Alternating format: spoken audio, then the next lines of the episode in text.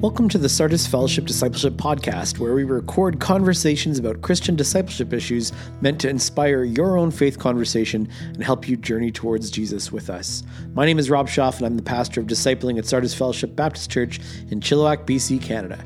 Today I'm talking with John Weber, and we are continuing our conversation about the importance of small group Bible study uh, from the last time that John was on the podcast. And you can find that podcast as well as more information about our church at sardisfellowship.com. Thank you for listening.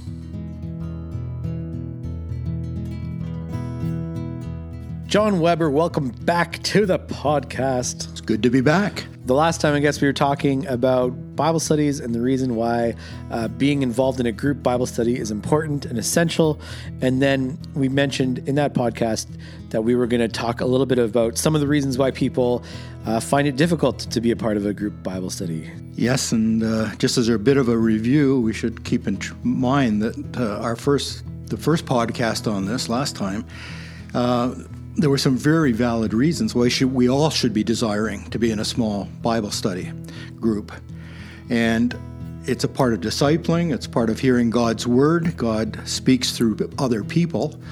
Uh, and life group, support groups, whatever you call them, all uh, help us uh, disciple ourselves and others. So we're in it together, and if we aren't doing that, then we are not uh, we're not growing in Christ. Right, and so even in spite of that um, sort of high calling that that reason why group bible studies are amazing like what they do in our lives even in spite of that sometimes people shy away from it. And so we should talk about some of those common reasons why people shy away from it and what we can do uh, about it or what we should do about it. Anyway. Well rob uh, we did a little review before we started and uh, came up with seven reasons why people shy away or uh, avoid going to a bible study and I have to be honest with you, at the moment I'm in one study with one other gentleman. So we meet uh, regularly and study the Bible and pray. So it can be done with even two. But I've been in lots of groups over the years of various sizes, of various makeups, and they've all, every one of them, has contributed to my Christian life. So I'm looking forward to joining another one soon. But the seven reasons that, that we've put up here that we're going to talk about, uh, they impact me.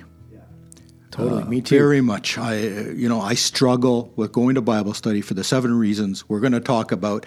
Completely shouldn't be a problem, but I'm human, and I'm sure everybody listening can share some of these these fears. Totally, and I share the sentiment. I think that even as a pastor, uh, it is not like pastors magically just want to do everything that's good for them all the time. You know what I mean? And so I also looking at this list, which we will share momentarily. Uh, I yes struggle with these as well. So all right, what's first?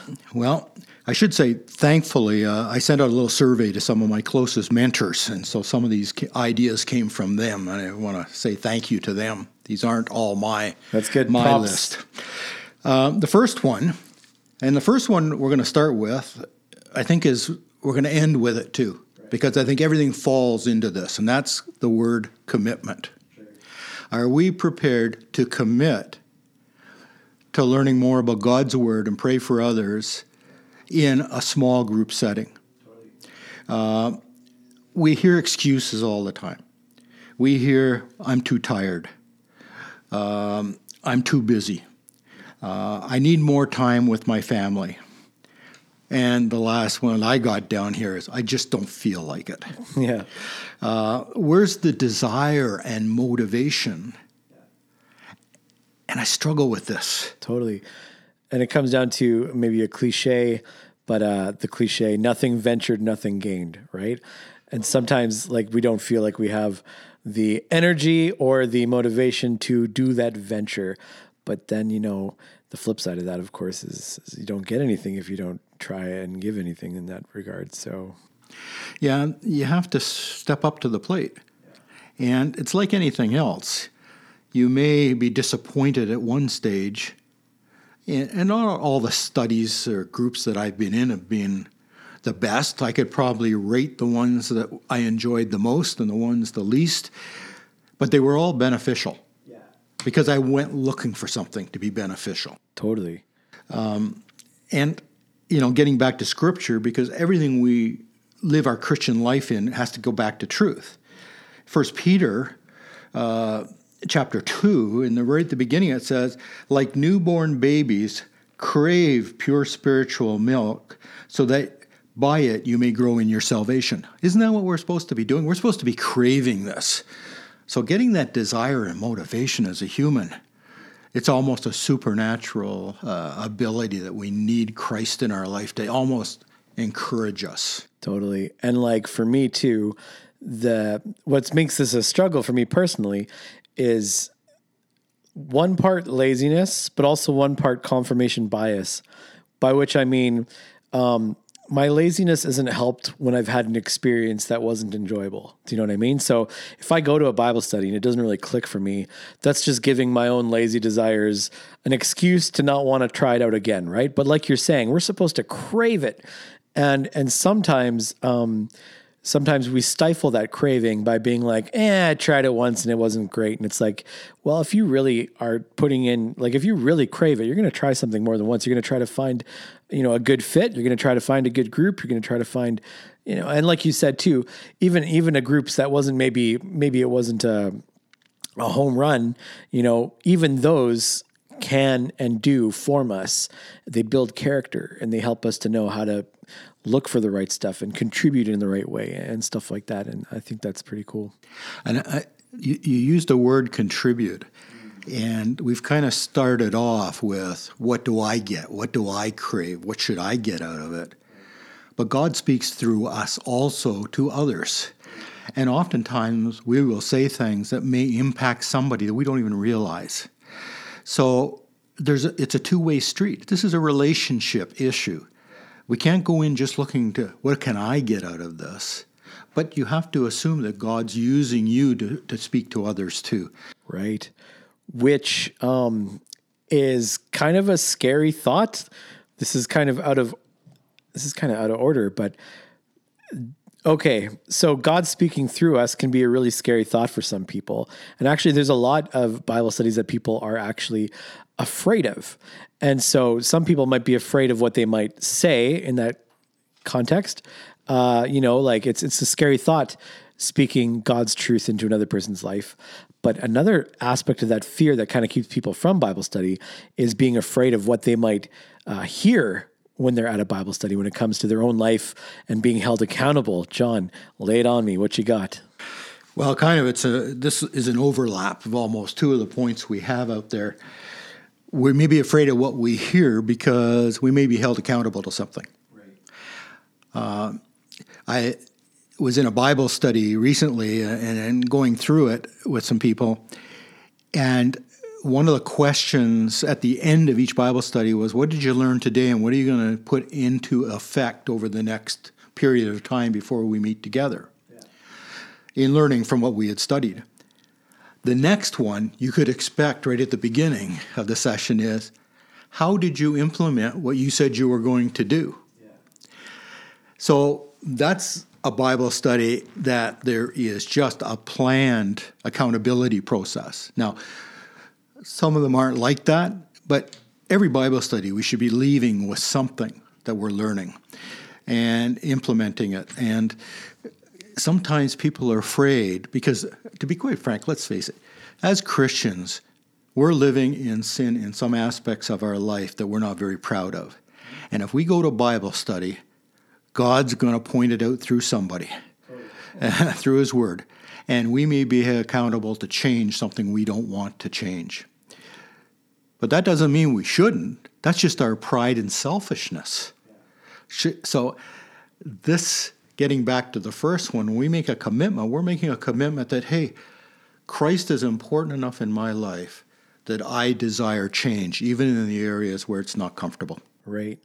Yeah, it's interesting because I've heard a lot of the times that people don't like the accountability aspects of Bible studies where they're like, if I if I walk away from this being expected to change something and I don't change it, I don't I don't want to be a part of that. And it's just like, okay, but on one respect, nobody likes feeling like they have like, you know, not done what they said they were going to do, and that's understandable. But like you said, that's a pride issue, um, And isn't, after all, the point of us getting to know God better to allow God to form us into who He's making us to be?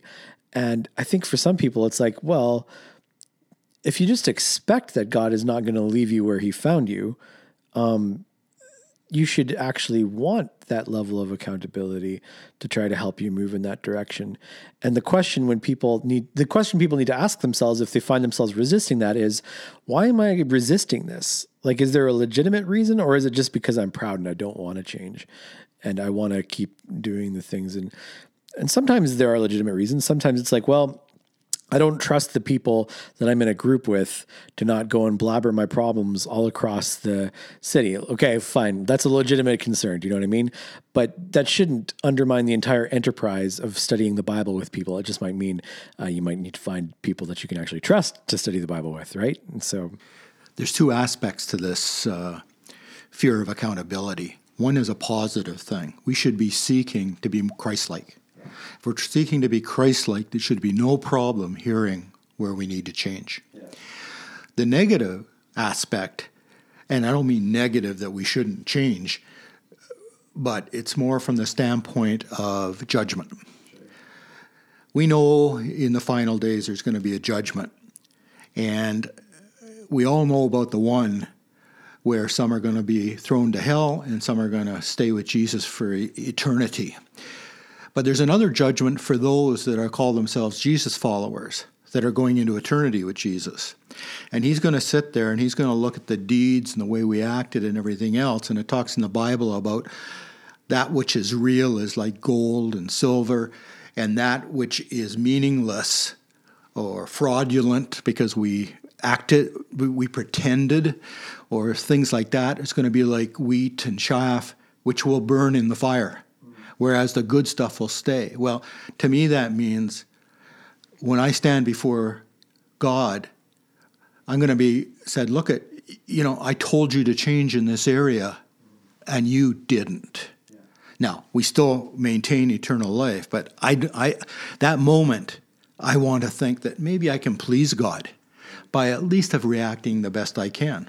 So, accountability, we should be seeking to be like Christ, but we should also be looking forward to a glorious time before God. I love that. And I also love that that transitions nicely into another reason why I think people find being a part of a Bible study uh, difficult. And that is because it isn't actually a cultural value that our culture has to study the Bible for one thing, but also to put yourself under the authority of anyone but yourself, right?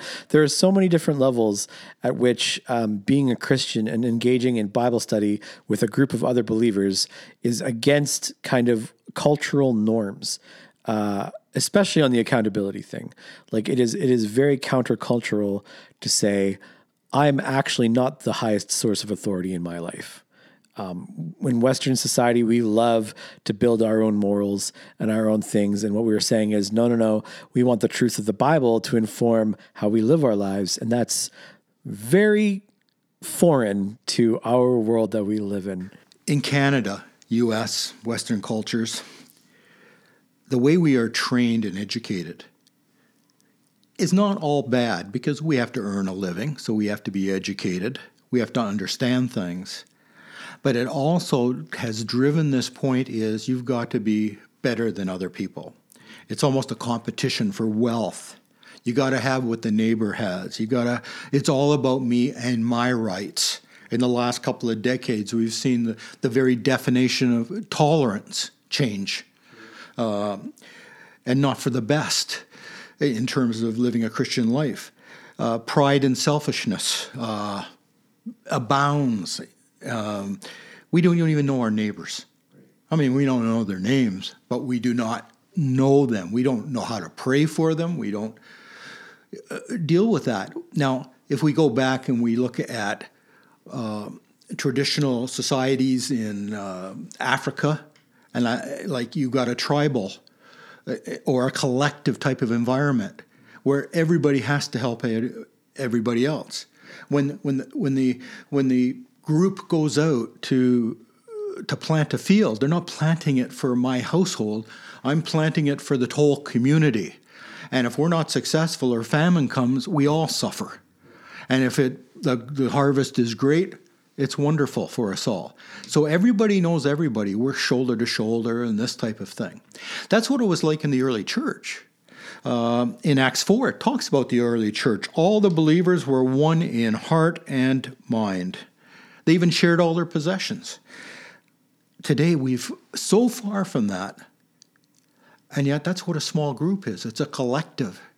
Uh, I, and I don't use tribal in a negative way. I hope people don't take it that way, but it's this idea that we are a, a small tribe in our church and we share and we, we learn to live and get along with each other. Totally. Yeah, that's it's it's not an option or an optional. It's actually the key to the whole point of why you study the Bible as a group. It is to love and care for each other. And our society doesn't naturally desire that. Um, but the fact remains that we need it. And and so for some people that can be a really scary, a really scary thought to uh, you know, try to engage with that. Of course, um, it doesn't help that, of course, we have an enemy who uses every uh, natural inclination of our heart or every thing that we crave that isn't good for us to our advantage. So if our society is like, we don't need anybody, we can go it alone, we don't have to be there for each other, Satan is like, good that's the right thought. And it's just like no no no no no. Like if we if we read the bible we find out we actually do very much need each other. Um, but again it's it's tricky to do that. Uh, and, and and there's definitely a lot of satan wanting to try to keep us apart so that we can't support each other. It's a divide and conquer sort of a situation you know like united in christ together we stand and divided or or not united because i think there's a difference between being divided and just not not being united, right? Like just being an island is not going to be be helpful. So this whole aspect, which is another point of spiritual warfare that goes on around us. Uh, when I read the uh, the Western culture elements of wealth, pride, rights, all this type of thing, that's exactly what Satan is using to, to divide us and separate us. And we're told uh, don't give the devil a foothold in Ephesians. Also, put on the whole armor of God. Take your stand against the devil's schemes. I like that. Devil's schemes. That's what he's doing in our churches today. Uh, resist the devil, and he will flee from you. So we've been told if we submit to God, he will flee.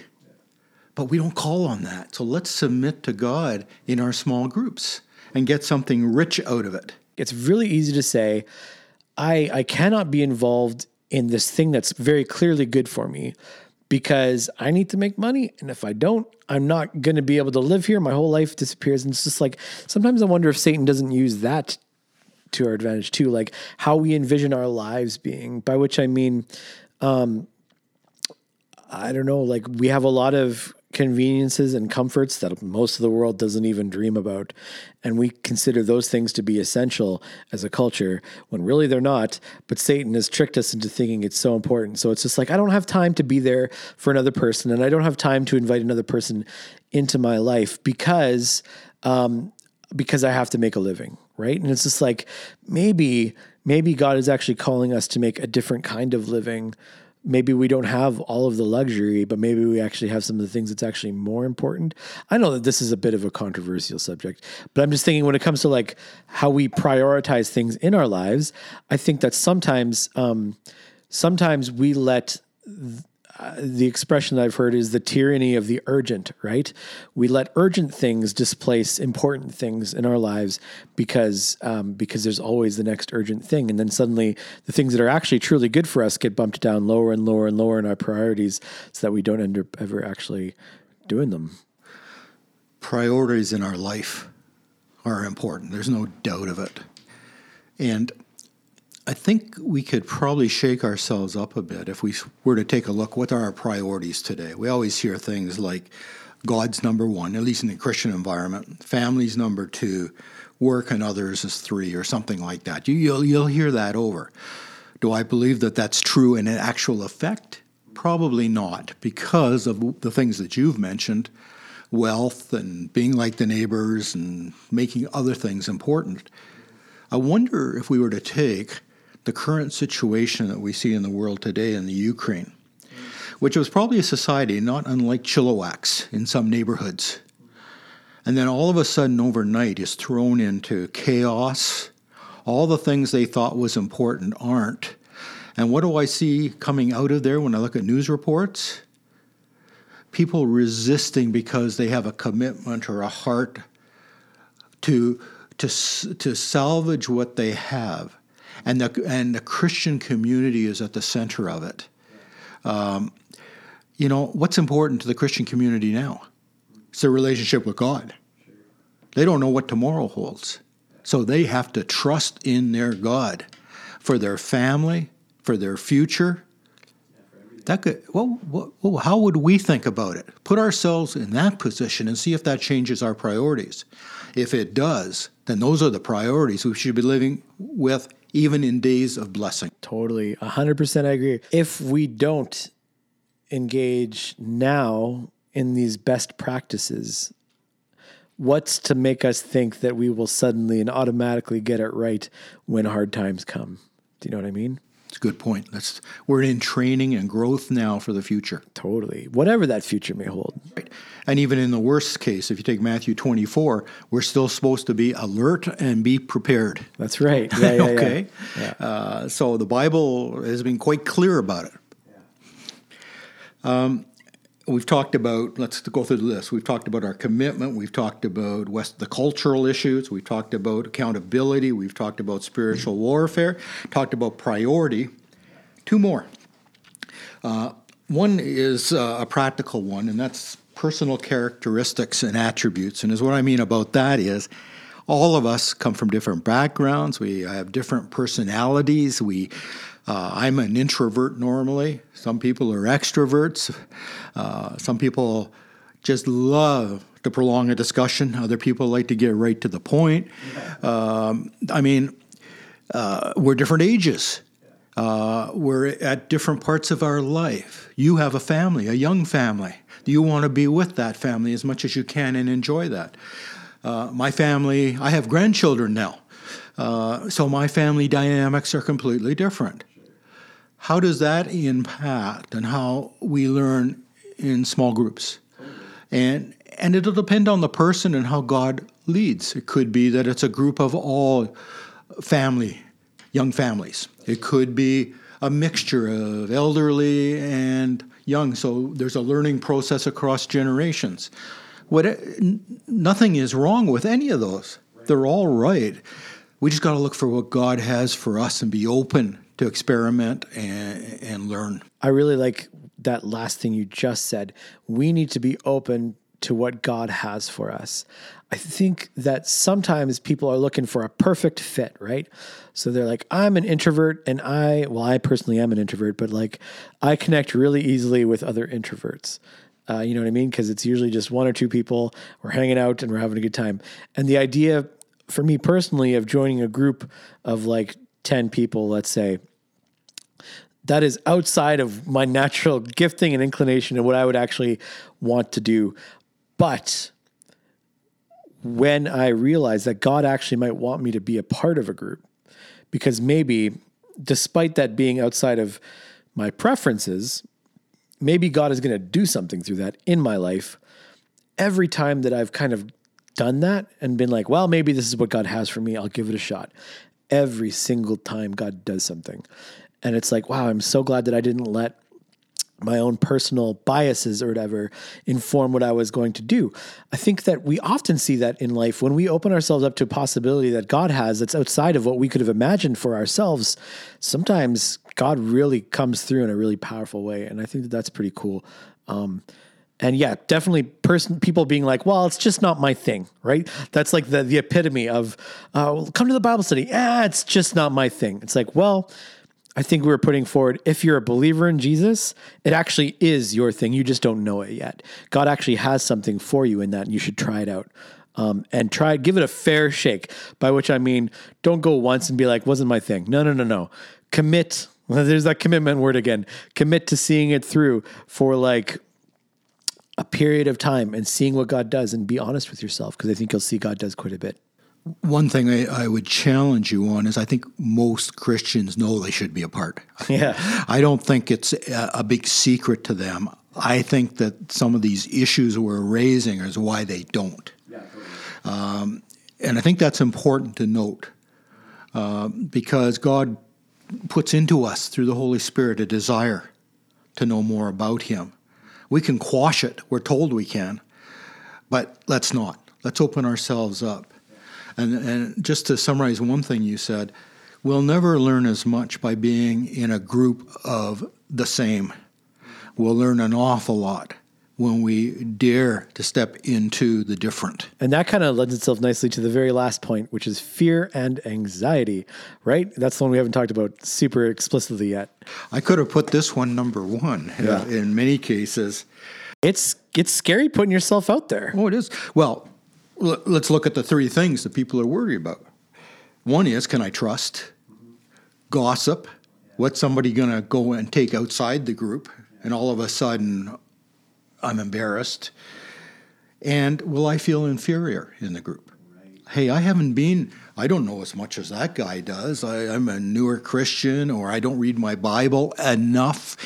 Like Joe Blow, I got news for you, people nobody knows it all. And even those that have been in Bible school, uh, who may, and I hope don't think they know it all, all I learned in Bible school was how little I know. Um, there's so much to learn. And where am I learning from? It's the new ideas, it's the new statements. And much of the time, it's from the Christians, younger Christians, that are raising issues that I've never really uh, considered before.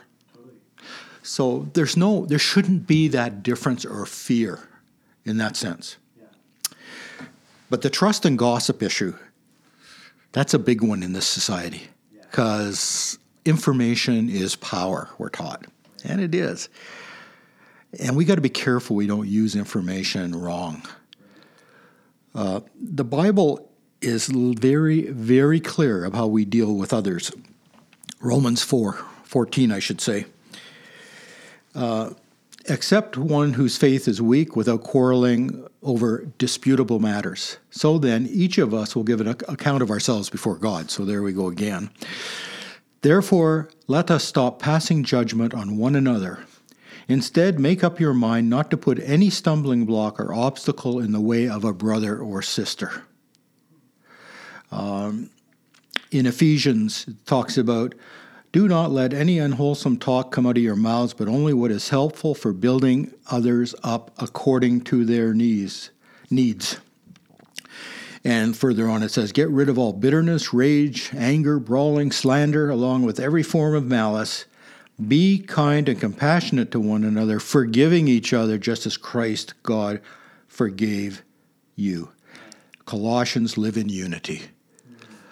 Um, if we take if we if we were to take that in our small groups as our standard for behavior, we would not see gossip, we would learn how to trust, and our prayers would be so authentic, so heartfelt, you wouldn't want to miss the next session. And I think like I think that's a good point. I think that's actually a really good guideline. And I think people also need to remember that they themselves are not perfect at that. And so it would actually be wrong to expect the people that they're hoping to be a part of the group to be perfect at that as well. As well as the only way you can get better at that is by actually being a part of a group and learning how to do it.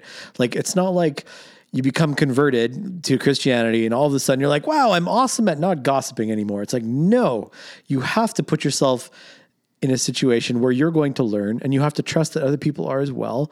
Like reading passages like the ones you just read, saying, This is how we are going to become disciplined in our relationship with each other. That's the only way you can build that trust is by by practicing it and being faithful in it. And it's like it's it's a scary thought, but it's also um, it's the only way it, it works is by people doing it, right? It occurs to me that a lot of people come into the church, general worship, sermon type situations, expecting to hear God, learn and grow, and really enlarge their Christian life. And they do. I'm not going to say that's not true. But it's in those settings that we also hear the complaints about nobody talked to me in the foyer, or I know that person doesn't live like that. That's where the it can, those foyers, you know, they can be a real gossip mill. Um, But if we're going to build trust, then, and in the church as a whole, it's not going to happen at that general meeting level. It's going to be a from the from the foundational issues of small groups that all of them learn to trust each other then the groups trust each other and then the church trusts each other and the community sees a place where people are actually sincere about how they treat each other so it comes back it's funny that you frame it that way because i think it does come back in the end like you said start in the end is desire this comes back to desire if if a person in their heart is dissatisfied with the church and they're like, man, like people just, you can't trust anybody. It, it comes back to a question of, okay, well, do you desire to be the difference? Do you desire to see that change through? Do you desire personally to be the kind of person who is going to be trustworthy and, and foster unity in the church? Because if you desire that, that means, I think, pretty clearly that you need to be pursuing the type of environment where you can practice that. And that, to the best of my understanding, is a group setting, a smaller group setting where you're going to be studying the Bible together. And praying very sincerely. And caring for each other. That's right. I, I would think that we all would want to follow scriptural truths uh, about God's chosen people. So, who are they? Who do we desire to be? Do you desire to be holy and pure? 1 Peter 1 talks about that very clearly. Are we interested in displaying unity? John 17 talks about that. We should be in unity one with another. Do we love each other? Really love each other? Uh, that we would share, that we would be so hurting with somebody else that's hurting, or so encouraging, or uh, celebratory when something to praise God happens. Isn't that the, the type of love we want to have in our church? So, if that's what we desire in our families, if that's what we desire even in our workplaces, that we live like that, be holy, we're in unity, we love each other, then we have to have growth for each and every one of us. And growth that's meaningful can only happen in a smaller group setting. Thanks for listening to this episode, and if you'd like to join our conversation, please send us an email, johnpodcast at shaw.ca, that's J-O-H-N podcast at shaw.ca, or rob at sardisfellowship.com. We'd encourage you to check out sardisfellowship.com and join one of the smaller group Bible studies or life groups that we run midweek as a church, because we really do believe uh, it's very important to us uh, being transformed to be more like Jesus. So thanks again for listening, and uh, yeah, I'll see you next time.